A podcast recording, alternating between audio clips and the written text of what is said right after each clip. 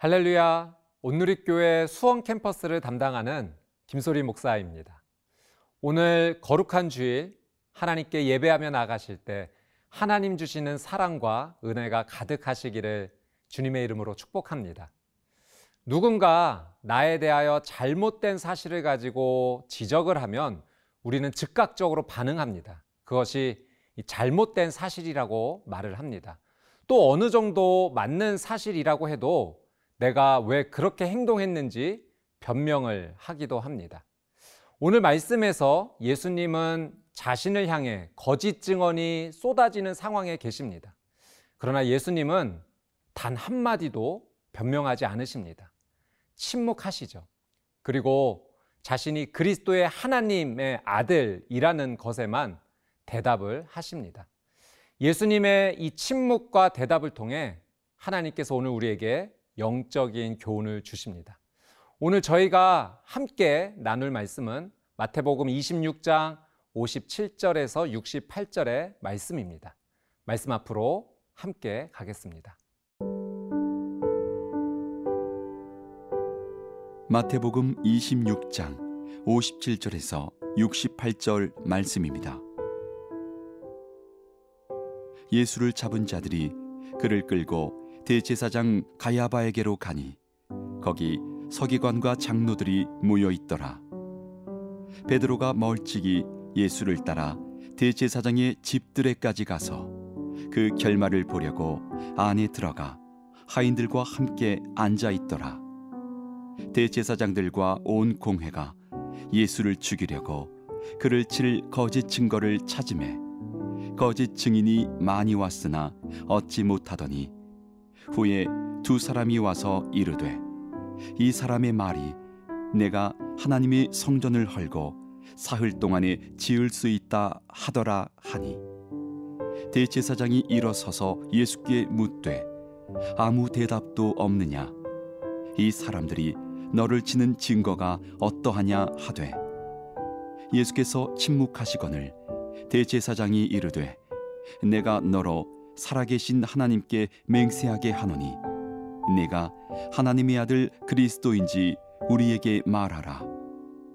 예수께서 이르시되 내가 말하였느니라. 그러나 내가 너희에게 이르노니 이후에 인자가 권능의 우편에 앉아 있는 것과 하늘 구름을 타고 오는 것을 너희가 보리라 하시니 이에 대제사장이 자기 옷을 찢으며 이르되 그가 신성모독하는 말을 하였으니 어찌 더 증인을 요구하리요? 보라 너희가 지금 이 신성모독하는 말을 들었도다. 너희 생각은 어떠하냐? 대답하여 이르되 그는 사형에 해당하니라 하고 이에 예수의 얼굴에 침 뱉으며 주먹으로 치고 어떤 사람은 손바닥으로 때리며 이르되 그리스도야 우리에게 선지자 노릇을 하라 너를 친 자가 누구냐 하더라 예수님께서 유대 최고 의결 기관인 사내들인 공회에서 신문을 받으십니다. 예수님께서 끌려가신 때는 매우 밤 깊은 시간이었습니다. 이 사내들인 공회는 밤에 소집될 수 없다는 규정이 있었기에 이 모임은 불법이었죠. 예수님께서 끌려가실 때 제자 베드로가 예수님을 따라왔습니다. 58절 말씀 한번 보도록 하겠습니다. 베드로가 멀찍이 예수를 따라 대제사장의 집들에까지 가서 그 결말을 보려고 안에 들어가 하인들과 함께 앉아 있더라. 베드로가 멀찍이 예수님을 따라왔습니다. 이 베드로는 사실 몇 시간 전만 해도 주와 함께 죽을지언정 주를 부인하지 않겠습니다. 호언 장담을 했었죠. 그렇게 자신했지만 예수님께 지금 멀찍이 떨어져 있습니다. 예수님처럼 잡힐 것이 두려웠기 때문입니다. 이 베드로의 모습을 보면서 예수님과 지금 나의 거리는 어느 정도인지 한번 돌아보게 됩니다. 혹시 나도 적당히 거리를 두고 신앙생활 하지 않는지 살펴봐야 합니다. 뜨겁지도 않고 차갑지도 않는 적당한 선에서 신앙생활을 한다면 지금 베드로의 모습과 비슷한 것이죠. 예수님에 대한 사랑은 예수님과의 거리로 증명이 됩니다. 사랑이 작을수록 멀어지고 사랑이 클수록 가까워집니다. 예수님을 정말 사랑한다면 예수님께 가까이 가야 합니다. 아니, 가까이 있는 정도가 아니라 붙어 있어야 하죠. 예수님께서는 우리에게 동행을 하자 초청을 하십니다. 그러나 예수님의 손을 뿌리치고 멀찍이 떨어져서 간다면 그것은 동행이 아니라 미행이 됩니다. 우리의 믿음이 미행이 아닌 동행의 삶이 되시기를 주님의 이름으로 축복합니다. 우리 59절 말씀, 60절 말씀을 한번 같이 보도록 하겠습니다. 대제사장들과 온 공회가 예수를 죽이려고 그를 칠 거짓 증거를 찾음에 거짓 증인이 많이 왔으나 얻지 못하더니 후에 두 사람이 와서 이 사내들인 공회원들이 예수님을 정죄하려고 증거를 찾았습니다. 그래서 심지어 이 거짓 증인들을 내세우게 됩니다. 그러나 예수님에게서 어떤 죄의 증거도 찾지를 못했습니다. 그러니까 예수님께서는 이 도덕적으로 윤리적으로 정결의 모범을 보여주셨던 거죠. 만약 예수님께서 이 도덕적, 윤리적으로 조금만 잘못을 했어도 공회원들은 그것을 꼬투리 잡아 예수님을 심하게 정죄했을 것입니다. 그러나 예수님은 모든 면에서 완전하게 정결하셨습니다. 최근에 공기업의 직원들이 이 정부의 계획에 정보를 미리 알아서 잘못된 방법으로 이 사리 사욕을 채웠다는 뉴스가 나왔습니다. 그래서 국민들이 그러한 잘못에 대해 크게 실망하고 또한 분노했습니다. 정말로 잘못된 죄를 지은 것이죠. 어, 이것에 대해서 제가 우리 가족들과 함께 이야기를 나누다가 그런 질문을 한번 나누게 되었습니다. 만약에 내가 그 자리에 있었다면 어땠을까?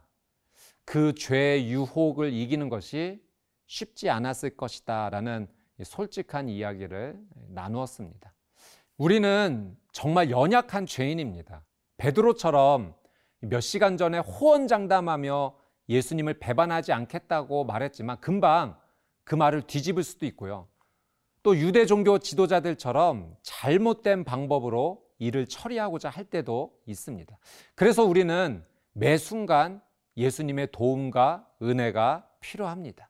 예수님의 보혈의 은혜를 구해야 합니다. 죄가 우리를 지배하려 하지만 우리는 죄를 다스려야 합니다. 예수님의 보혈 없이는 그 일을 할 수가 없습니다.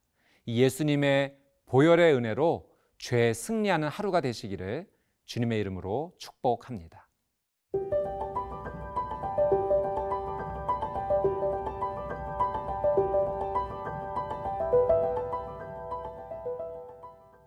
우리 62절, 63절 말씀을 한번 보겠습니다. 대제사장이 일어서서 예수께 묻되 아무 대답도 없느냐. 이 사람들이 너를 치는 증거가 어떠하냐 하되 예수께서 침묵하시거늘 대제사장이 이르되 내가 너로 살아계신 하나님께 맹세하게 하노니 내가 하나님의 아들 그리스도인지 우리에게 말하라. 사람들이 예수님에 대해 거짓 증언을 쏟아 부었습니다. 그러나 예수님은 잠잠하셨어요. 침묵하셨습니다. 어떤 거짓 증거 앞에서도 어떤 변명도 변증도 하지 않으신 거죠. 이 한 신학자는 예수님의 침묵을 세 가지 의미로 설명을 했습니다. 첫 번째는 왕의 침묵입니다. 그러니까 예수님은 온 세상의 왕이시죠. 심판받으실 분이 아니라 심판하실 분입니다. 예수님은 왕이며 심판자이셨기에 침묵하셨습니다. 예수님의 침묵은 예수님이 왕이심을 증명하는 침묵이었습니다.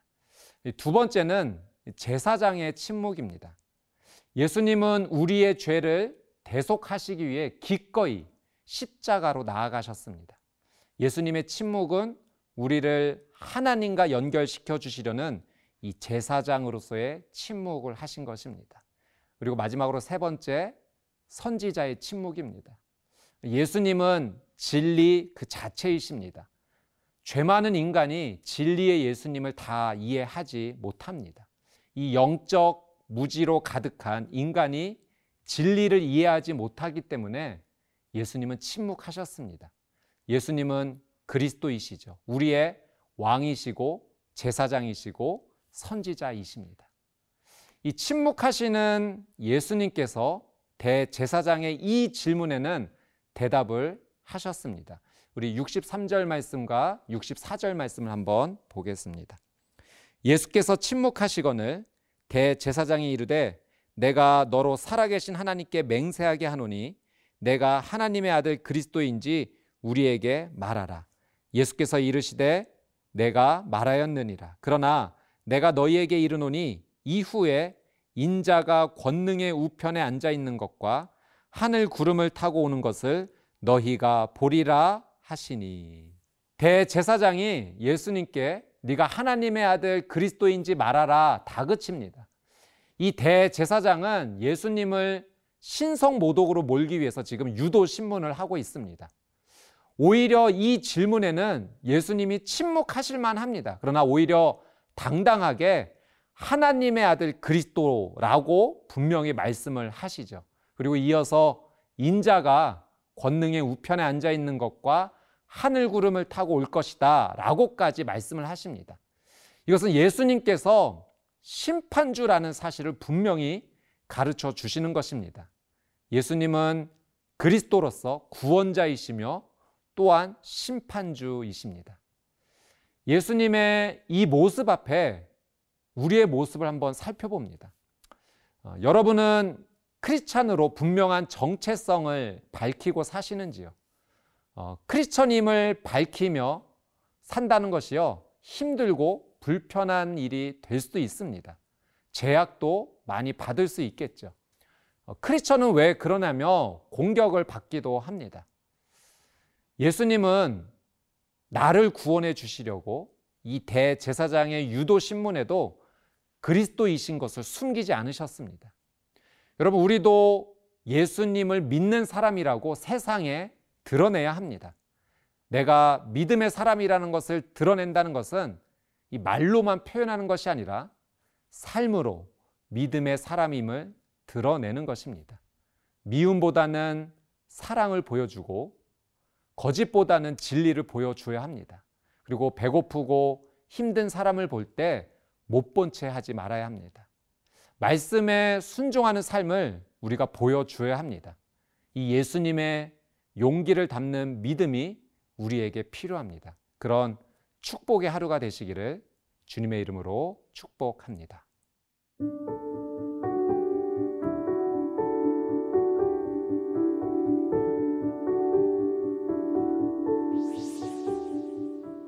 사랑하는 주님, 나를 구원해 주시려 거짓 증언이 넘치는 자리에서도 예수님께서 하나님의 아들 그리스도이심을 드러내 주셔서 감사합니다. 예수님은 그리스도시요 살아계신 하나님의 아들이십니다. 예수님의 보혈의 은혜를 의지하여 예수님과 동행하는 이 하루가 되게 하여 주옵소서. 예수님을 멀찍이 따라가는 믿음이 아니라 예수님께 붙어 있는 삶이 되길 원합니다. 또한 내가 믿음의 사람인 것을 삶으로 드러내는 하루가 되기 원합니다. 성령님, 저를 도와주옵소서 예수님의 이름으로 기도드립니다. 아멘.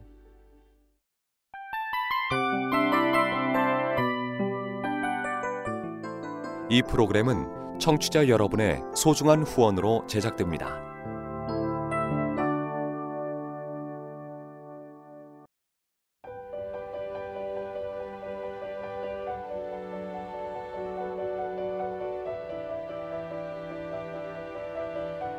세상에는 수많은 교회들이 있지만 더 깊이 있는 말씀 강해를 찾기 위해 크기로만 교회를 선정하지 않습니다. 보다 좋은 영적 콘텐츠를 더 많이 나누기 위해 방송비를 받지 않습니다. 1년 365일 복음만 전하고 싶어서 우리는 광고를 하지 않습니다. 온누리의 복음을 땅끝까지 CGN TV와 함께 땅끝 성교사가 되주세요.